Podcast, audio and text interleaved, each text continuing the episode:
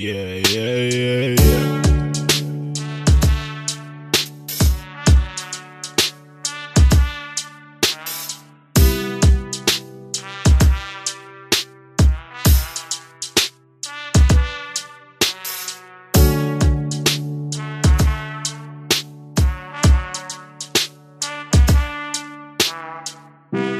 Hey guys, my name is Alex, and you're listening to the Thousand Movie Project podcast. Apologies in advance if sounds of the outside world infiltrate the recording. I'm recording this at 12:45 in the afternoon, so lawnmowers will be active, helicopters will be flying, maybe we'll get a gunshot. I broke a molar the other day, and it looks very bad. It's a huge jagged edge con- contributing to the Fortress of Solitude arrangement of my teeth. But prior to reaching out to this new dentist who claims to take this kind of insurance, I don't know if she will, I reached out to my girlfriend's dentist, who is adored seemingly by all of his clients.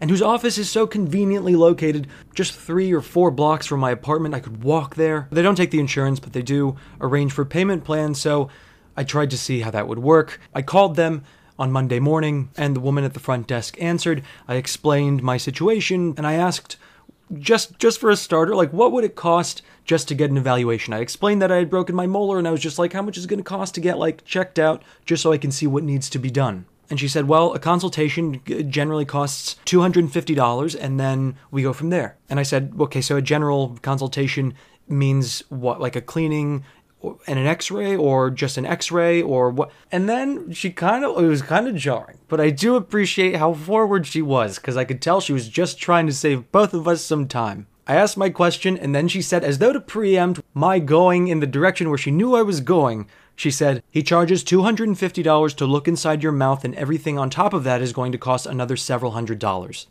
And I was like, what a fucking career. I had heard in the past that a lot of dentists kill themselves. That's so fucking crazy to look inside my mouth. I'm inclined to think that that's so crazy. Although, if I was a dentist and I had many years of experience under my belt, I would probably charge the same amount of money. I might shed a tear now and then at what a monster I had become, but I would then wipe those tears with a piece of money. And I was kind of tempted to be like, ma'am, frankly, my tooth is so disgusting, uh, is technically a freak show and I should charge him 250 for looking at it.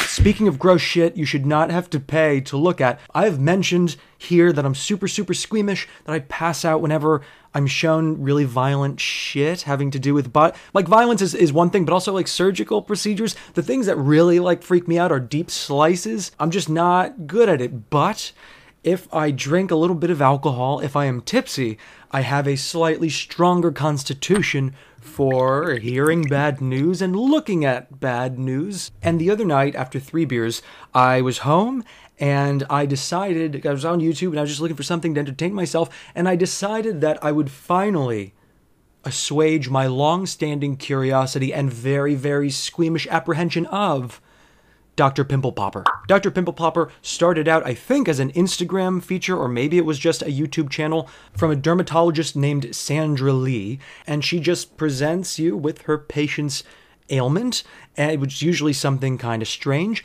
and then she gives some very informative voiceover, and then I'm not really sure what happens because I always turn off the video just as her gloved hands are prepared to push down on or inject, stick a needle in the gigantic thing on this person, on her patient's body that she's about to burst. That's how I knew it to exist on Instagram and or on YouTube when I would first hear about this dermatologist years ago. Now, however, she has a uh, TV show called Dr. Pimple Popper on the greatest channel in the history of television, which is TLC. And there's a bunch of like high quality clips, and I love how TLC edits their shit. It is so fucking addictive, and I love my 600 pound life and 90 Day Fiance. So I was really stoked to always watch this, but I because I knew it would be addictive, but I also knew I would not manage to stay conscious. But I had had something to drink and I was bored and it was late and I was like, you know what? I'm gonna fucking watch some Pop, Dr. Pop, Dr. Pimple Popper. So I clicked click, clickety clack and I pulled it up on YouTube and I started to watch little vignettes. I watched three or four and um, let, there's let's just say that it is there's not a lot of popping going on on Dr.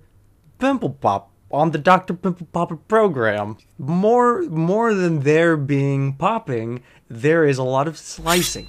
And slicing is really not my thing. And this thing that's been irking me about the tooth situation is that if I had broken a bone, if I had sprained an ankle, if I had split my lip and there was a scar, I would feel some measure of sympathy for myself and for the the bad fortune that led to me sustaining this injury.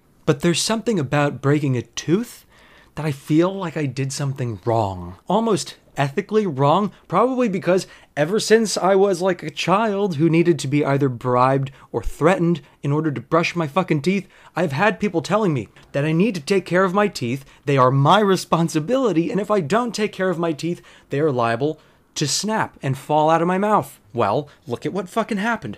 When it comes to cleaning your teeth and you have all the resources to clean your teeth, you ought to fucking do it. And then if your teeth fall into disrepair because you didn't do those things, then it kind of is your fault. And I feel really guilty. And I have a feeling that the dentists dentists know that and they're gonna like twist my guilt nipple the moment I sit down and they're gonna say, ah, I can see not only do you not floss, but the closer I look in your mouth, I see your browser history. But it also made me think about how losing one's teeth is one of the universally recurring dreams. The dream there is like for instance the dream where you show up naked to an exam. That's one of the universal ones that everybody has. There's the dream where you're at you're sitting down for the exam and maybe you're dressed but you're totally unprepared. Or uh, John Kennedy asks you to put syrup on his banana split, but then you go to to to squirt the syrup and ketchup comes out and Kennedy's like that's not how I prefer it. I just googled it and I saw that the tooth dream generally signifies anxiety about some kind of big life